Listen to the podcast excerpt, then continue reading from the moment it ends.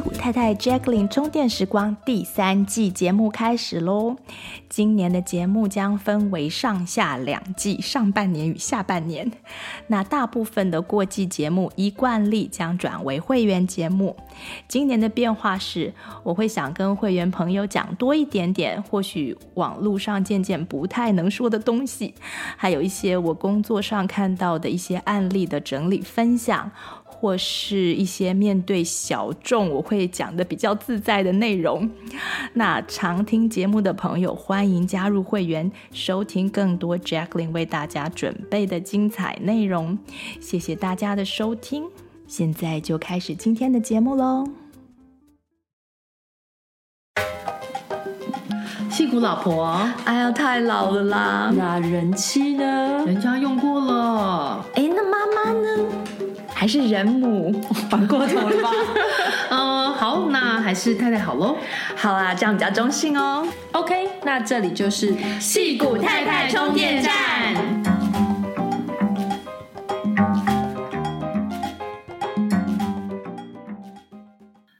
呃，Hello，大家好，我是 Pauline，今天呃由我来进行一集专访。呃，这个。缘起就是我在上个礼拜拜访的一间位于台北市大稻城的巧克力店，让我非常的惊艳，也有很多的好奇。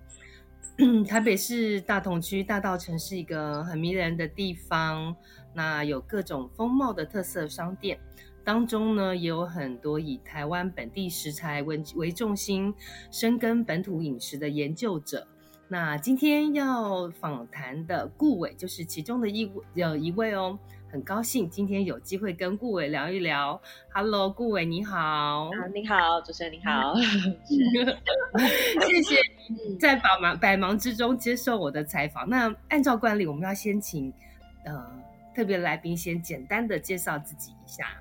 好的，就是大家好，我是顾伟。那我主要是在我是口碑制茶咖啡的创办人。那口碑吃茶咖啡，它是一间在大稻城的，呃，就是就是理论上是咖啡店，但是其实我们主要的产品大概是巧克力。对，那我自己的话，那个我大概是从十十几年前的时候，然后开始投入做台湾的农产，然后以及用台湾的水果、台湾的米，然后以及台湾的各种就是农产品原物料，然后我们做做成新的产品。比如说做果酱、水果软糖，然后米果，对，然后到到到到到巧克力这样子。嗯，口碑吃茶咖啡，它主要是我们对于就是台湾的咖啡、台湾的茶的一个就是新的计划，所以它算是我们比较最新的一个品牌这样。对，所以其实从茶甚至米，对不对？到呃各式各样的农产品到咖啡，像。个果酱再再重红，呃，就是嗯，不过那个很早就对，那个是第一个品牌。不过我后来已经已经有就是转交出去给团队。Okay, 好，所以现在 focus 在那个呃口袋口袋口袋跟土生土长。OK，好，我觉得就是真的很多很有趣，很很多可以聊的，就是。呃，后来我有看一些报道，就老师说，哎，还蛮羡慕你跑遍全台跟农民深入对话的工作。那很多东西可以聊，那我们今天先 focus 在巧克力上面好，因为我刚刚吃完巧克力，就真的觉得，哎，还蛮惊艳的耶。我那时候就是跟呃你们的就是呃工作伙伴阿纯就说，哎，我感觉你好像把巧克力当成一个载体，然后把茶传递给食用的人，就说对我来说，它好像。呃，茶的东西是比巧克力还重的，不晓得我这样解读对不对？我甚至觉得，哎，你好像比较偏心茶哦，就是 不会不会，蛮精准的。其实其实我，对，因为其实我们的茶巧克力里面，就它用的不是黑巧克力，它的它是白巧克力，所以它是只有可可脂。那那个可可脂是相对来讲没有味道的。嗯哼，就与其说它是巧克力，不如说它是。就我们用一个比较相对来讲没有味道的可可脂去萃取茶的风味，所以事实上就是因为因为成分很单纯啦，就是茶、可可脂、糖跟黄豆粉。对，嗯、那所以呃，其实对于所有除了茶以外的其他东西，相对来讲味道都都都不强烈。对，那那个、嗯、所以就是重点就是希望让让大家那个可以可以可以品尝到就是台湾茶的风味这样。那个是呃，是那个茶是呃，都是台湾的当地的茶，对不对？对对对，我们就一个一个茶园都去拜访过，这样。嗯哼，哇，一个个茶园都去拜访过。那甚至呃，我听说那个黄豆粉的选择也是也是有原因的。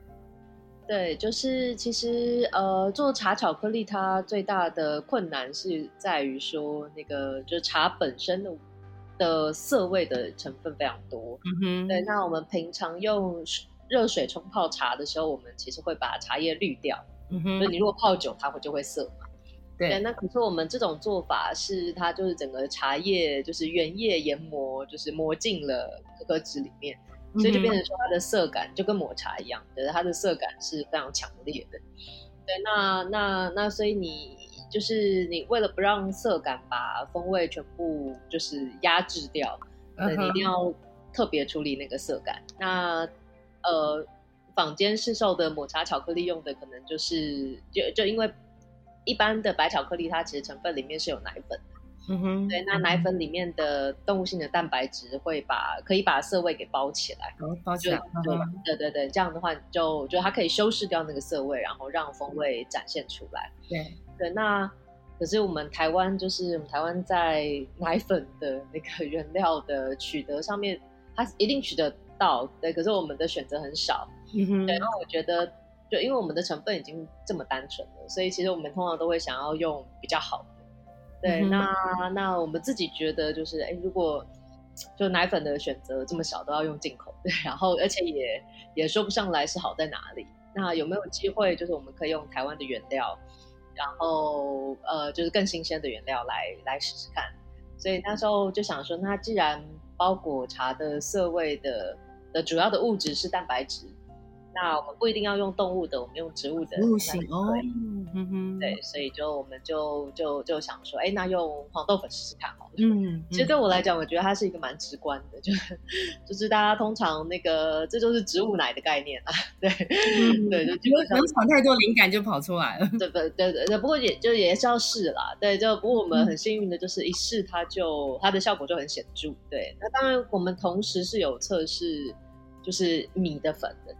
对，我们就不确定说，就是就是包覆包覆色感的是蛋白质还是淀粉，还是什么其他物质？Oh. 对，所以我们其实同步有同时测试，就是奶粉、黄豆粉跟米粉。对，因为米的话就是以淀粉为主导嘛，主要的、嗯、主要的成分。对，那我们这样一次测试完以后，就非常非常明确的发现，就是蛋白质，蛋白质才能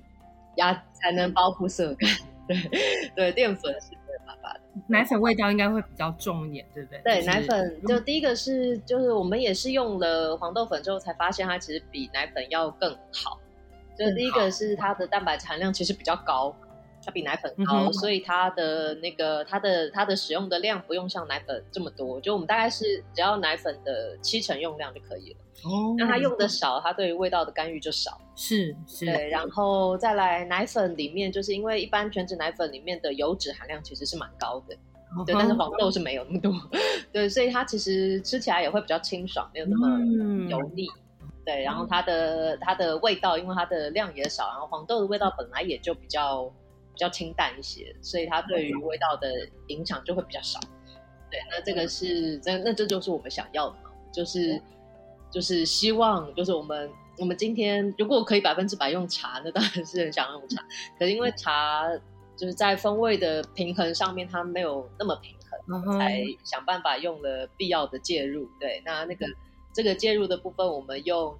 就是就是也很幸运啦，就是刚好黄豆粉这件事情，就台湾刚好新进在富裕推广，就是黄豆的种植，就是在地种植，然后我们自己。本来就有的品种，对，然后它是特，它是新进就选育出来的一个老品种，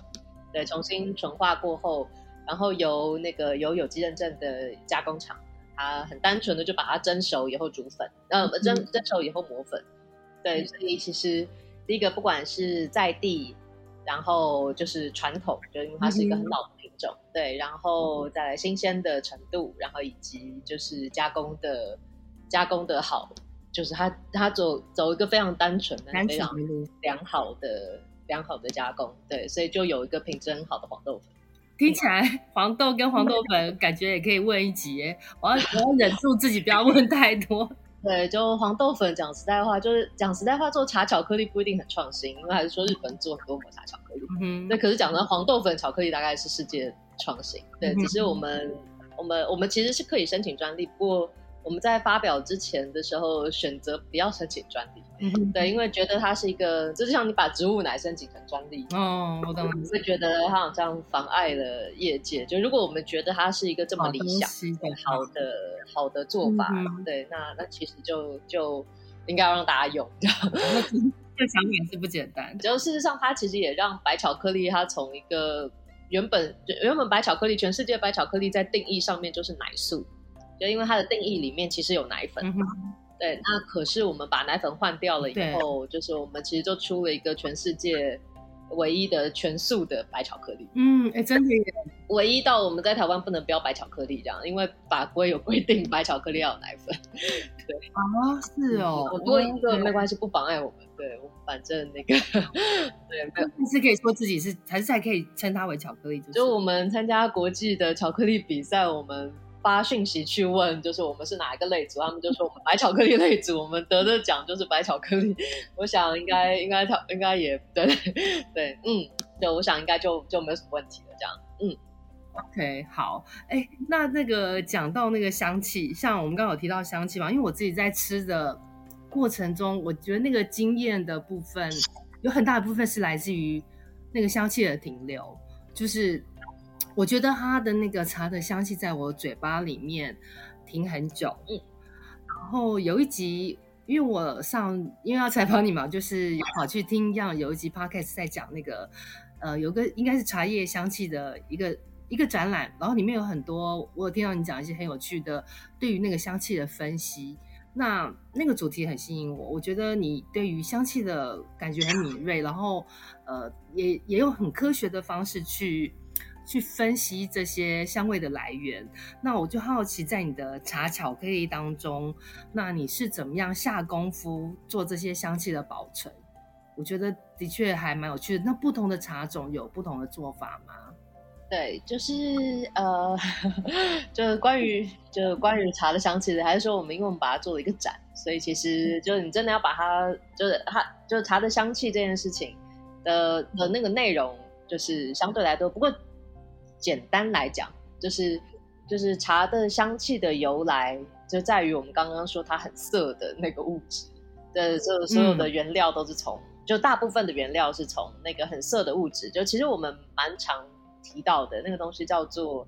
儿茶素，又或者叫它茶多酚。嗯哼，对，就是呃茶多酚这个物质，就儿茶素是茶多酚的一种嘛，所以其实讲它比较完整，应该这么讲，它是茶多酚。多酚类的物质，它本来就是就是就是它它很有趣，它是它本人是涩的，它是强力的抗氧化物。那简单讲就是，就所谓的抗氧化物的意思，就是它比别人容易氧化。对，然后所以在植物里面，它基本上是因应日照或者因应脱水以后，就是的的这些环境压力，因为植物跑不掉。所以它只能想办法去生成这种抗氧化物来保护，就是细胞里面其他的东西不被氧化。对，那、嗯、那所以多酚它其实对于植物来讲是一个功能性的物质，然后对我们来讲，它是一个就是它是它是香气的由来。就像这样的一个抗氧化物，当它今天在受到就是就是氧化的时候，对它其实会分解成就是。它分解成其他的物质，比如说，呃，以茶来讲，就会有所谓的乌龙茶汁、茶黄汁、茶红汁。然后简单，啊，那些都名字都不重要，重要的是这些都、嗯、就是分解出来的这些氧化后的多酚，它们有香气。就它依照就是氧化的程度不同，发展出来的那个香气的那个呃味谱，就是相当不同。对，那所以就是。最简化而言，当然不只是这样，可是最简化而言，因为茶多酚在茶里面，就是那个干料里面，它就占了七成，就它是非常，它是非常多的一个成分。嗯、对，那那个那个，所以当它今天氧化过，它其实主要它就是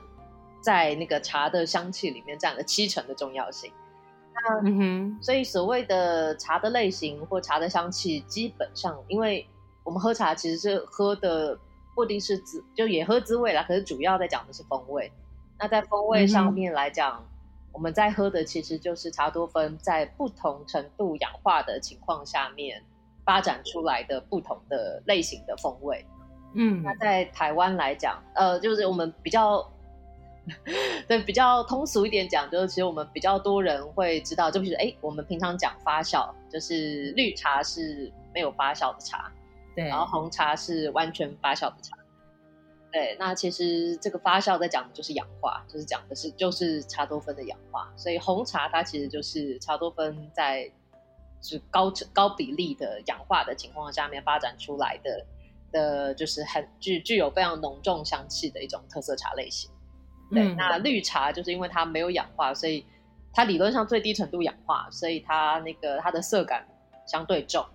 然后它的香气基本上其实它它不太它它不太是那种就是花香啊果香这些都没有，它比较像是豆香，就是没有还没有氧化的的那个就是气味的原型这样子。那我们通常喝绿茶也比较不是喝香气，而是喝它的鲜味跟甘味。嗯哼，那个是滋味的部分，对，嗯，对，所以，呃，对，然后台湾茶其实，在台湾茶没有只做绿茶跟红茶，台湾茶真正精彩的地方在于，就是发酵的程度的管，就氧化的程度的管理，就我们从氧化十趴、二十趴、五十趴、七十趴、八十趴，对，然后我们这在对应台湾不同的地域、不同的品种，然后不同的制茶的习惯跟那个。大家各自的那些工艺的进展，展。然后我们很细致的区分了，就是不同程度氧化的特色茶，然后所以每一款每一个特色茶它都有一个自己的味谱的区间，嗯哼，就比如说包种茶，它就在轻发酵的那个类别，那它轻发轻氧化的时候，轻度氧化的时候，它就是发展清扬的花香，嗯、然后就是哎，就是有有点果香，青果香或者是水蜜桃这种。就是到梨子这种，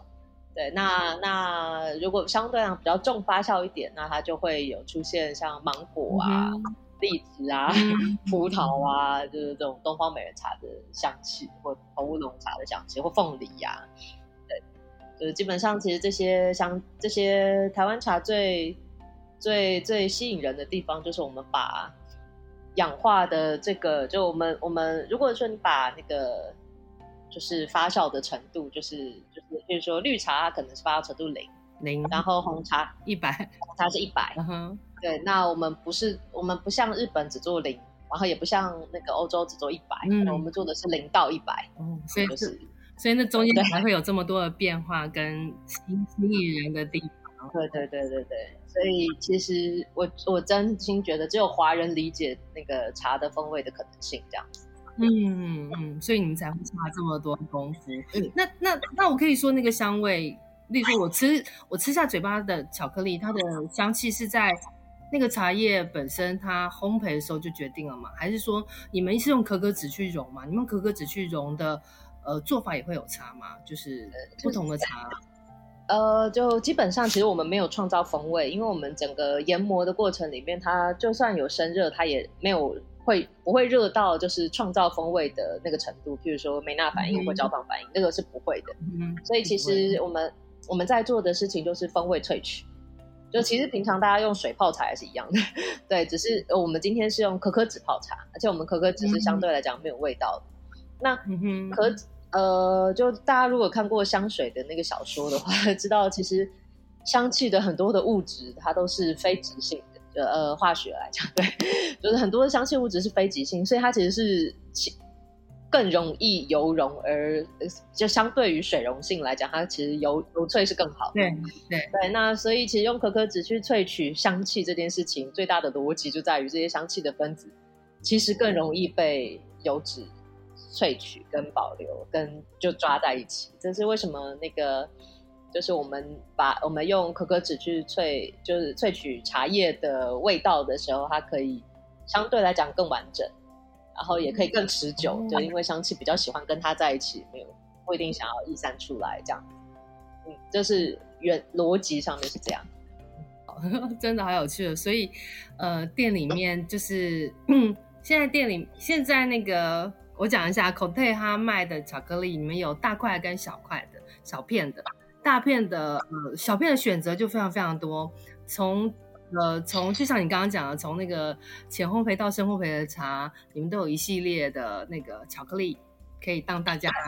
可以让大家选择。我觉得很，因为我觉得我我我呃，我上个礼拜去买的时候，刚好有人把所有的大片巧克力都买走，但是也因此让我买了很多小片的，然后就吃很多不同的味道，我觉得真的非常有趣。对，就是其实讲实在话，因为巧克力运送很困难啦，所以然后因为我们。还是说台湾有很多种茶嘛，所以我们光是茶，嗯、而且讲的话也有也有不少合作单位，就是捧着就是其他地方茶，比如说岩茶，就大陆的岩茶，然后大陆的普洱，对，跑来找我们做。所以讲到我们的品相其实蛮多的，因为我们的开发的、嗯、开发的速度其实蛮快的，对。然后所以讲到我们也不太可能每一个都把它做成大片的包装。对。那我们最最期待的方式就是我们就是就是把。把这些就是我们做过的开发的选项，通通就是一整排就放在我们店里，只有最完整的在店里。对，那当然有一些，就比如说有得奖的，或者是哎比较有名的，就是就特别特别特别受欢迎的品项，再把它出成大片，嗯、给一些就是大家想要带走啊，或者是想要送礼啊这些需求的准备这样子。嗯，对，有兴趣的人可以去大道城。那现在。内有开放，现在算是有开放。呃，目前还不行内用，对我们，对，就是双北都还不能内用，对，就疫情期间持续停业中，这 样实在是很不好意思。嗯，那反正可以外带哦。好，那呃，对，不过现在千万不要来外带大片，对，我们真的都真的被买光。对，所有东西都被买光。对，听说你昨天的贡献就是把把那个剩下四片买掉三片，不是吗？我们现在店里只剩下一片，一片，对对对，只剩一片，不知道该怎么办。对，那请加油喽。嗯，好，好，我会努力。嗯，好。哎，你们那个包装也很漂亮，是是跟也是跟里面的厂商合作，对不对？呃，对，我们我们跟就很好的设计师，还有印刷的印刷的公公司合作，对，所以所以基本上我们其实就是还是说，就我们跟米粒，就是米粒是一个很很有名的那个就是台湾的呃设设呃插画家，对，然后他也、哦、也做很多的设计的部分。那我们口碑从一开始设定的时候，那个设计都是由由米粒就是帮忙做设计这样，那然后。因为配合的印刷也是很好的，叫小葵印刷，嗯、其实本身也是有也有很好的设计，所以所以就我们还是说我们我们没有什么东西都做包装嘛，所以我们既然有做包装的，我们就想办法让它做好，这样。那个包装还是看起来非常的舒服。那 那我们聊回巧克力本身，就是嗯不就是说我自最早，我觉得大家会知道台湾有咖啡。嗯，然后慢慢好像越来越多。那巧克力在台湾，因为呃，你们用用的也是有台湾本土生产的可可脂。那目前台湾的种巧克力的嗯树的人也很多吗？其实有看过你在其他的访谈中谈到所谓的 tree to bar，就像那个国外也很多呃是哦呃 bean to bar，呃 bean to bar。是我们在台湾其实甚至可以做到 tree to bar，那这算是台湾的优势。是啊，肯定是，就是因为台湾的农民 的的那个知识水平跟技术开发水平是非常快速。对，就是、嗯、呃，台湾其实重新开始种可可的的时间并没有很长，可是它非常快速的，就它搞不好比台湾的咖啡种植的还晚。对，可是它的那个就是它的进步的速度又或。进步的速度可能跟咖啡差不多，可是，在国际上面的那个的呃获得关注的程度非常快速，就进程非常快速。还是我觉得是那个就是竞争对手的的不太一样，就是以以以就以我来看啊，就台湾不管做台台湾只要做农产品，尤其是风味物产的农产品，就是我们最大的优势就在于说我们的农民跟跟。跟我们的农民跟其他国家在做这种咖啡啊、做可可的农民是最不一样的，就是知识水平。嗯，对，你要知道，就是就像可可农，全世界的可可农，真正在栽种可可的人，大部分都没有吃过自己的可可豆做的巧克力，大部分都吃不起。哦，因为可能跟国家本身的经济状况有关系嘛。对，基本上，尤其是可可是可可，大概名列全世界就是剥削程度最高的农产品，就是它事实上它末端被做的非常高端，可是它在产地端持续的非常低端。对，就是就是它基本上是建立在一个就是高度就是产地不透明。然后就是、嗯、就是生产者相对非常弱势的一个地方，嗯、可在台湾不成立这件事情，所以我们台湾没有剥削农民这件事情。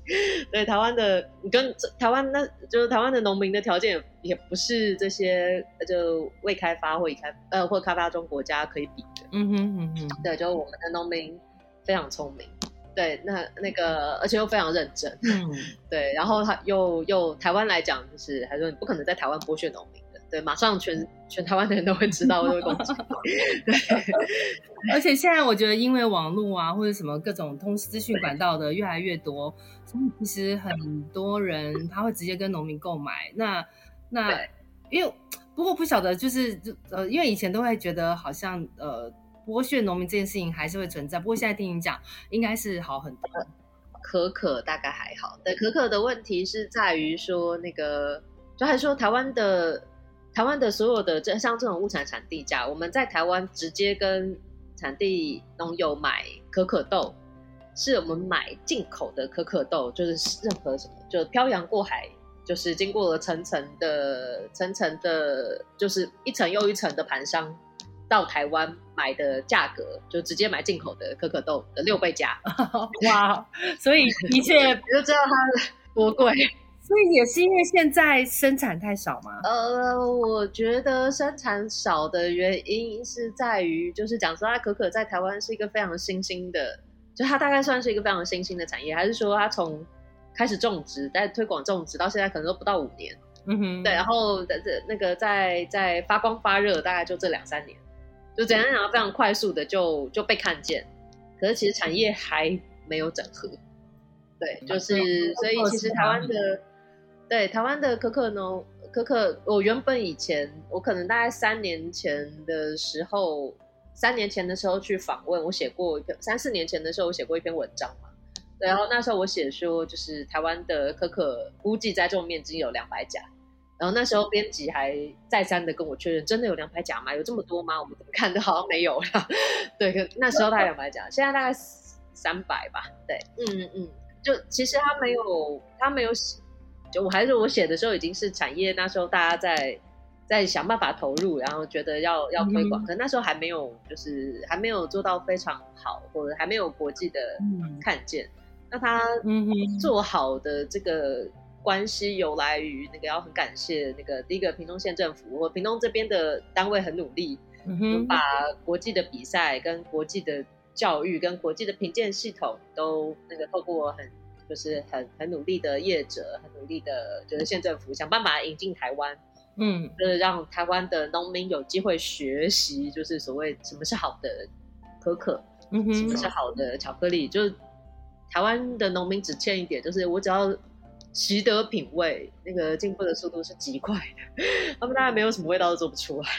哇，对，我觉得那个就我这就是我觉得台湾的农民，就当然我们的。我们的现困难之处在于，就我们贵嘛，就我们的人贵，我们的土地很贵，然后我们的量很少。可我们的机会就在于说，我们的农民大概也是，就我们如果说我们的生产成本是国外的至少六倍起跳，呃，可是我们的农民大概也是至少六倍聪明哦，六倍聪明 啊，听起来真的很赞。我我刚刚想到我，我呃有一次是在墨西哥，我我有一年跑去墨西哥，然后墨西哥产很多可可嘛，因为你刚刚提到说，在很多生产那个可可的国家，他们可能自己连可可就没有喝过，或者说那个东西出去的成品是非常精致，可他们自己自己没有特别去去喝到。不过我有一点觉得很有趣的是，我那时候喝了一杯呃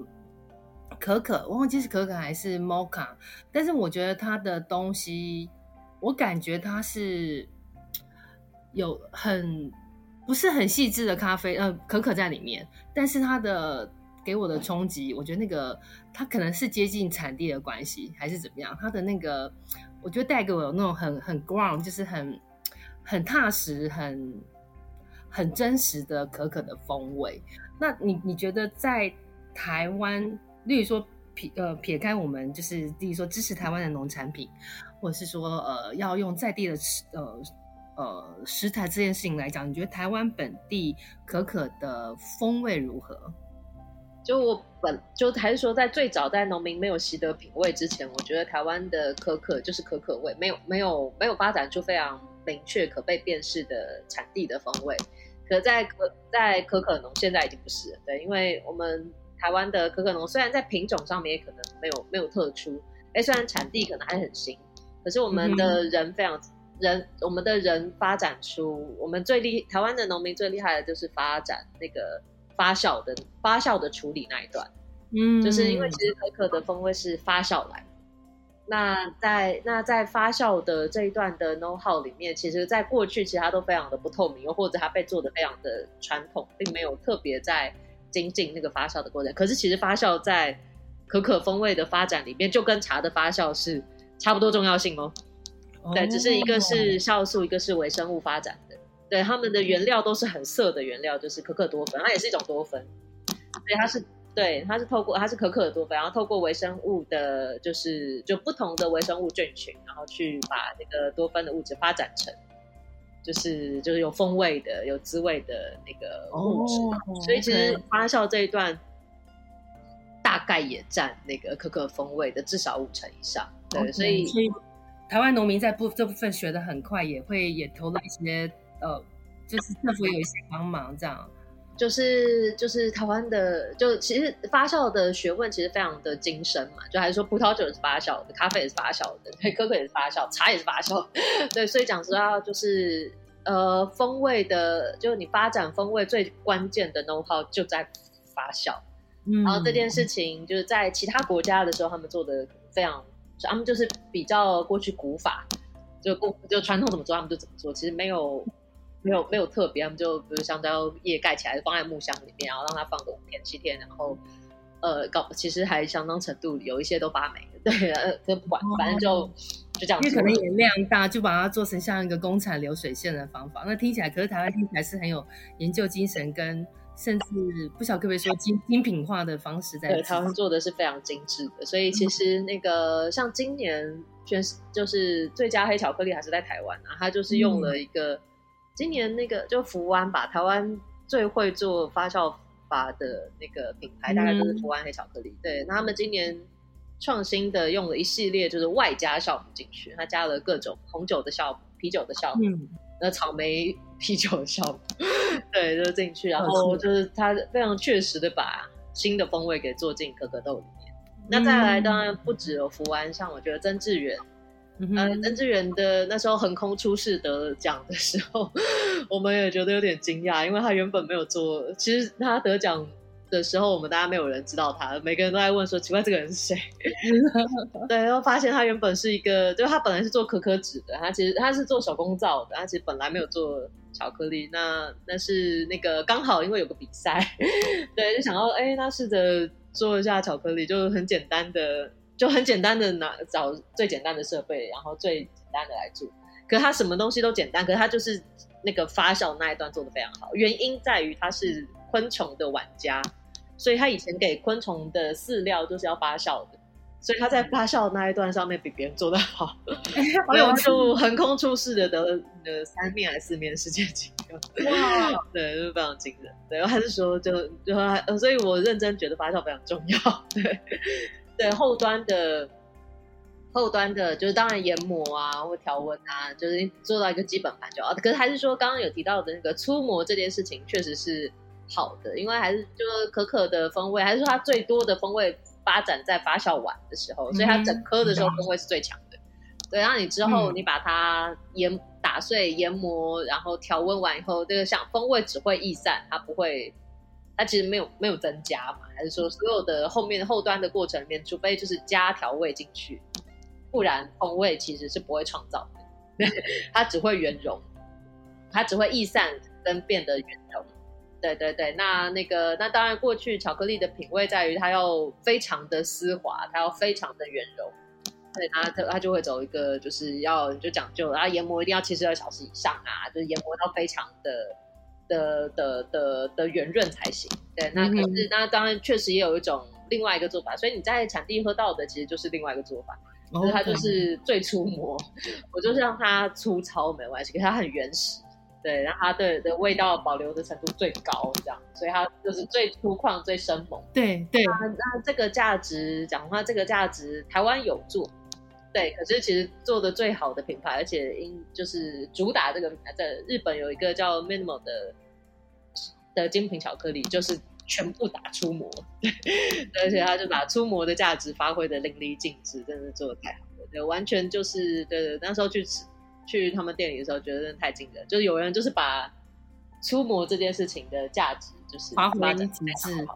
对对对，哎、欸，好，那这样子，我要我要再去买，对对对，可以去一趟。对对，我的确，我的确对于那那个那个产地的真的是念念不忘，觉得哇，对对对，就他们那一段把那个各个可能性都发展的非常好。当然，台湾还是买得到啦，就你可以呃，福湾就有出粗研磨的，它有出一个双重发酵粗研磨的巧克力，也非常好，应该是。上一届的世界世界金这样，嗯，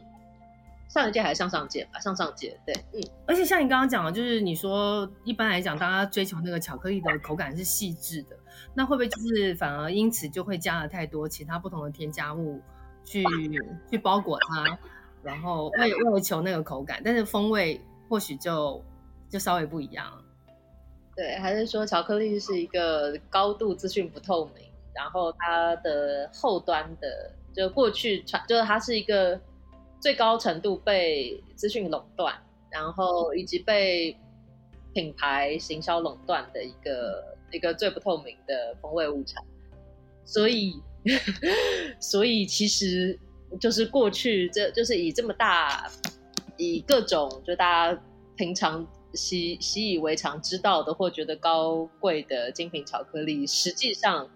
都是用最大宗的可可豆，就是最最最最最最没有什么，就你真的讲不出来它是讲究什么的可可豆，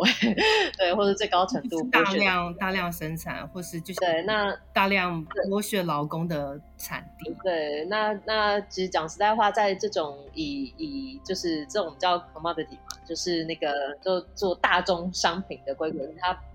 真的不太可能有。非常好的就是产区的风味或者什么，所以他们的做法就是第一个，他们就是拿到就非常大量制造的可可豆，对，那它里面它透过烘焙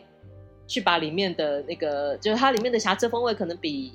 正面的风味还要多，嗯哼，就是可可豆是会发霉，嗯，可可豆是有可能发酵不足或发酵过度的，可可豆是可能会有杂菌污染的，那这些味道它为了要补平这些。瑕疵风味不被吃得出来，第一个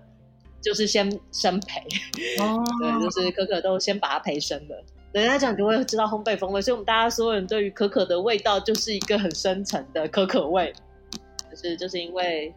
就是烘焙先把把那个所有的缺陷风味先补平，对，然后当然它在这么高程度的烘焙情况下面，你那些呃果酸啊或者一些风味当然也就没有了。这个就是，所以一般来讲，大家吃到巧克力，吃到酸的巧克力会觉得很惊讶的原因也在这里。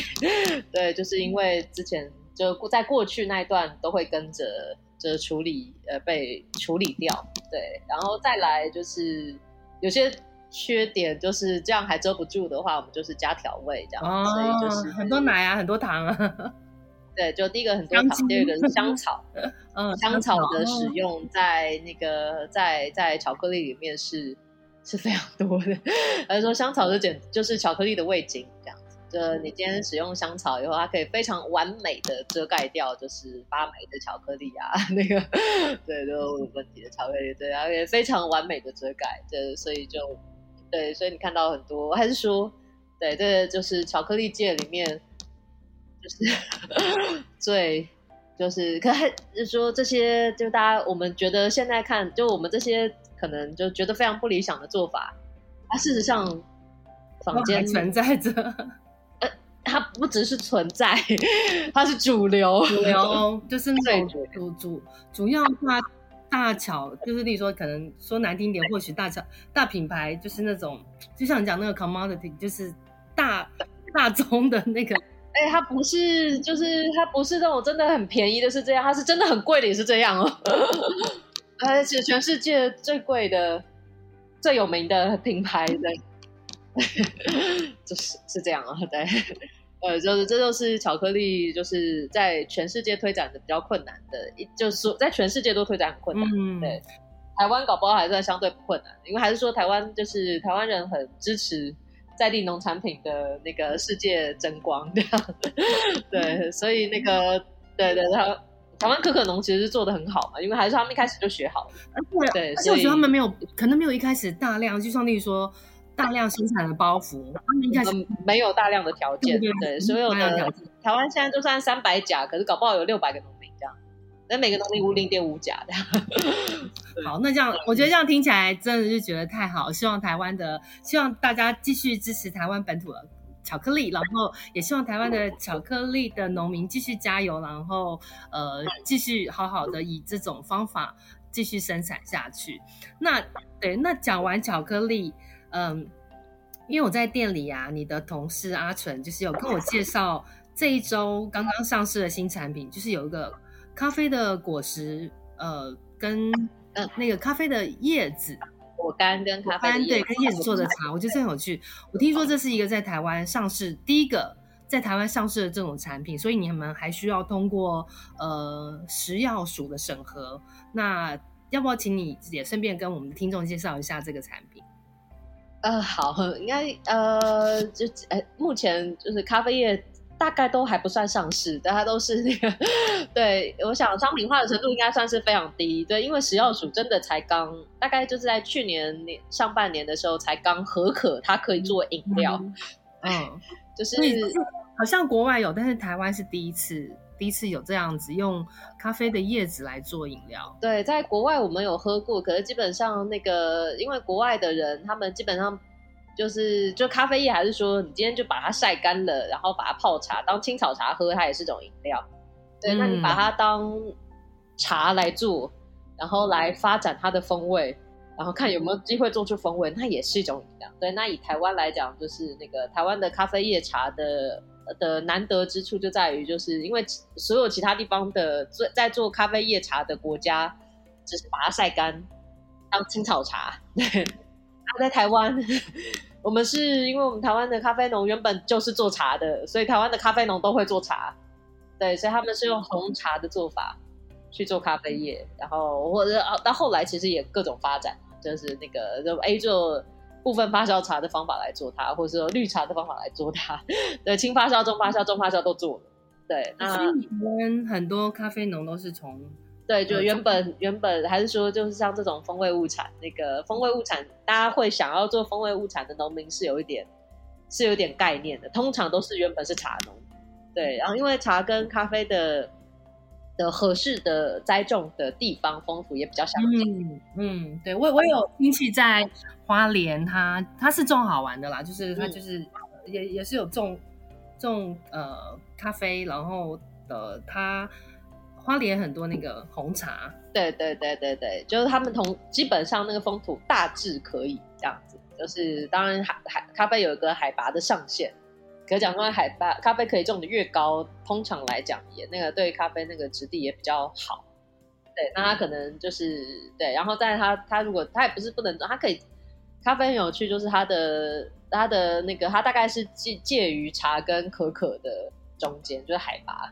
对，从低海拔到中海拔到，希望它大概没有办法到非常高海拔了，对，因为会长不出来，对，嗯，可是在，在一定的区间内，它跟可可或它跟茶都是有重叠的，那尤其是然后它跟茶重叠的那那些产地的咖啡都比较有优势，因为海拔比较高，品质比较好。所以还是说，就是阿里山那个地方的咖啡农，其实原本都是做茶的，然后呢是把茶砍一砍，然后来做咖啡。对，嗯，所以他们那些茶的设备都有，做茶的 know-how 都在，所以他们就是咖啡，因为咖啡跟茶不太一样，茶可能一年有三收嘛，对，然后咖啡基本上就是从十月到一二月这样子。对，那那个农闲时间就把咖啡叶拿来采一采，要做成茶这样子。嗯。对，然后那以前吗？以前以前，例如说茶农他们，呃，应该是说咖啡农他们自己就会把叶子拿来呃泡水喝了吗？倒没没有，我觉得他们就是先做做看，做出来以后就来试这样。嗯、oh,，OK。还是说台台湾的咖啡就是比较有心积极栽种，也就是这这十年以内哦，对，就非常非常新的那个。然后只是台湾的，还是说台湾的农民本身的创新能力就很强，对，就是因为他们有有有会，就是有这些时空背景，对，以及这些记忆存在，以及他们本来就做种茶，所以他们也会喝茶。所以在茶的那个，不管有制作或者有品味的能力，对，那可是还是说，就是咖啡业在台湾，就是作为饮用饮料作物的经历并没有嘛，所以就是食药署这边其实是需要评估的，对，那当然不是我们这边发起的，对，其实很早那个茶改厂就跟农民一起在实验这件事情，那只是哎，就是实验有结果的，就是希望农民这边哎这个可以推广的，那就要送食药署这边申请。对，那当然，食药署这边检核，就是目前还是只检核它当饮品，对，就它可以泡茶包这样子。那我们这边比较创新的是，我们不是只用咖啡叶，是我们把它跟咖啡的果果干，就浆果的果干，然后做了一个很好的配比，对，然后成为我一从我们三年之前，三年前刚品牌刚出来的时候，就作为我们的招牌饮品到现在这样。嗯哦，只是最近才把它变成一个一个个包装，就是对对对对，一个包装。嗯嗯，那个我有闻那个果实的香味，真的真的很香，很就是有一种就是蜜蜜的 那种甜味的感觉。对，那是就第一个那个台湾的咖啡业做全发酵的红茶系的时候，它也是走一个就是比较熟甜的温润的路路线，然后再来的话是台湾的咖啡果实就是。就是因为还是说我们的农民比较精致，所以我们都采全熟的咖啡果实，我们不会跟国外那种大量的那个就是青黄不接的也采 这样。对，台湾的果实一定都采完完熟的，因为这样的话那个咖啡豆的风味才会吸饱最多的。哦，就好像让那个水果在树上熟一样的类似的原理。对，它所以就是台湾的，就其所以其实台湾的果实从一开始在采的时候采的特别的完熟。对，那除了那咖啡豆拿出来以后，那个果肉其实风味也是很好。对，那因为它糖度够，它的风味也发展完成。对，那你你其实经过良好的干燥的程序，它本身就是一个很好的的的风味的果干材料。哦，OK，嗯，好，听起来真的很令人期待。在我包包里，但是我昨天晚上不敢拿出来喝，我怕我睡不着。我觉得 它是有咖啡因哦，它确实是有咖啡因。对，哎、欸，那这样我觉得听起来很有趣，就是茶可以变成巧克力，那咖啡也可以变成茶。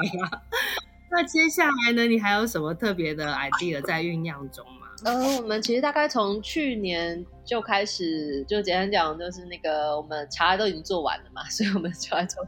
调味茶。所以我们去年就做水果茶系列，就把台湾的各个地方的水果水果冻干变成粉，对，然后把它加到巧克力里面。所以我们的水果茶系列。就是还是说那个水果茶系列比茶还受欢迎，这样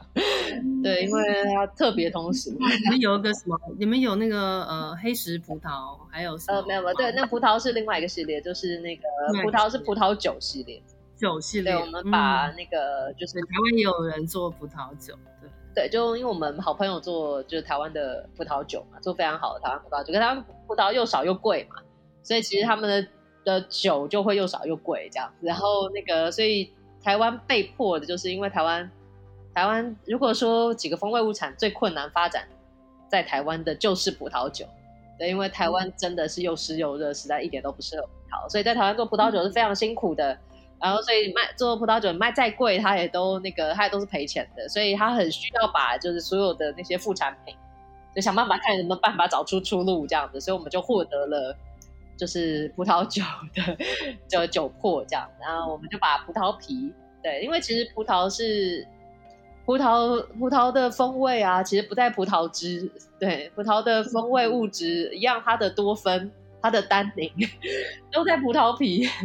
对，那所以其实葡萄酒的风味本来也就是在发酵过程里面去萃取葡萄皮的风味到酒里面，然后可是其实葡萄皮，还说你萃出来的量是有限的。它大概跟茶叶一样，就是那个，就它其实最大成分的物质都还在皮上。对，那只是说，那你没有萃完的那些皮，然后之后通常来讲都都丢掉这样。那那其实，可是它其实还有非常多的风味物质，而且其实它是经过发酵过的，所以它其实是有发展出香气的葡萄皮。那我们就把它就是干燥，然后然后一样做成那个巧克力这样。对，那就是吃的葡萄酒，然后我们把葡萄酒也做成巧克力这样。哦，但是你刚刚讲的是。对，我觉得那个也很特别。然后你刚刚讲的，但是你刚刚讲的是水果茶，然后把它变成巧克力。对，就是在茶的巧克力里面再加入水果粉，这样。OK，是用水果粉去去做的。对对，就我们把新鲜的水果冻干，就是变成粉。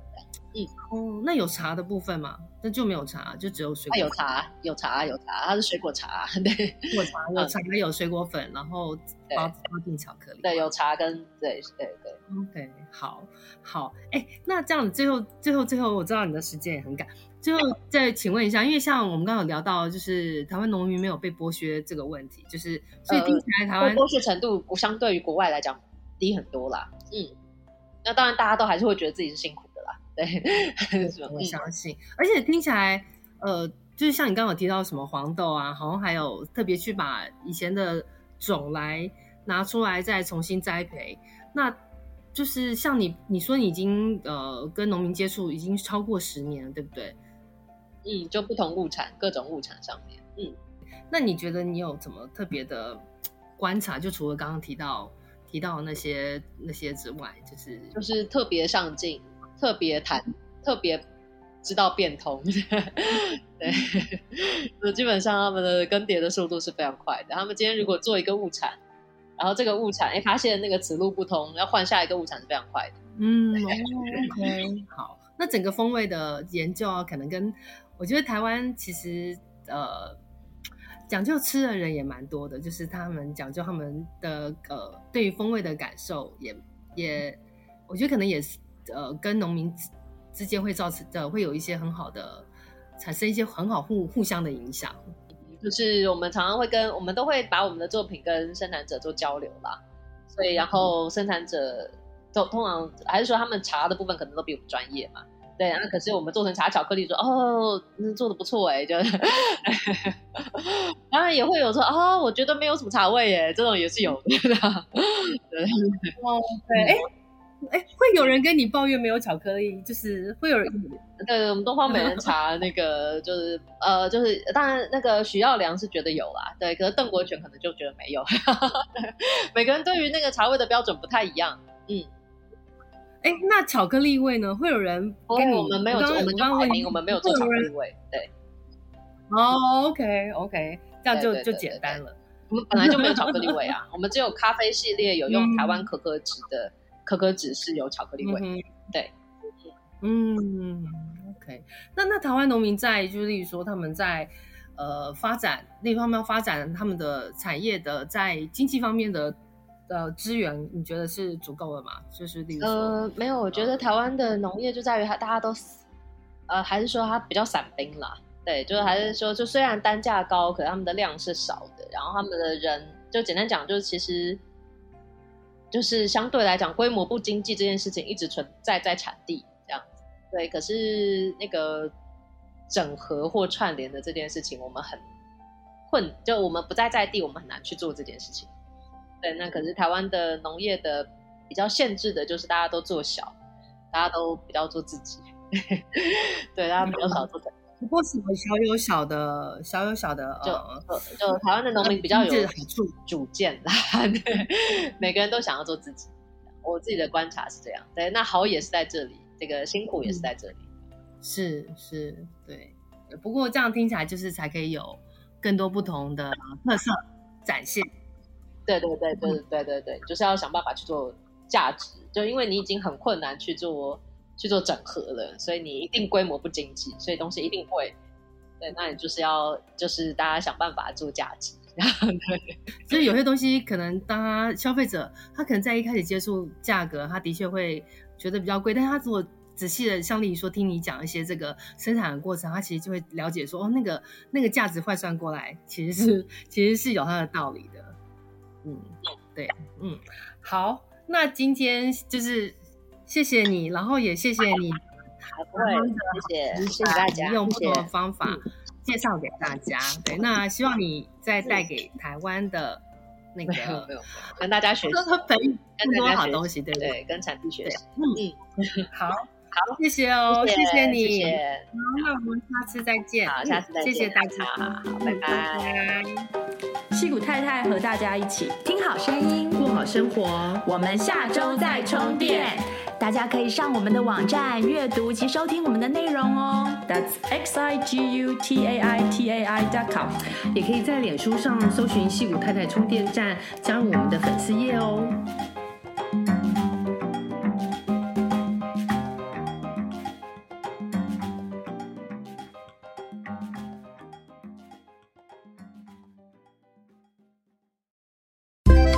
你喜欢今天的节目内容吗？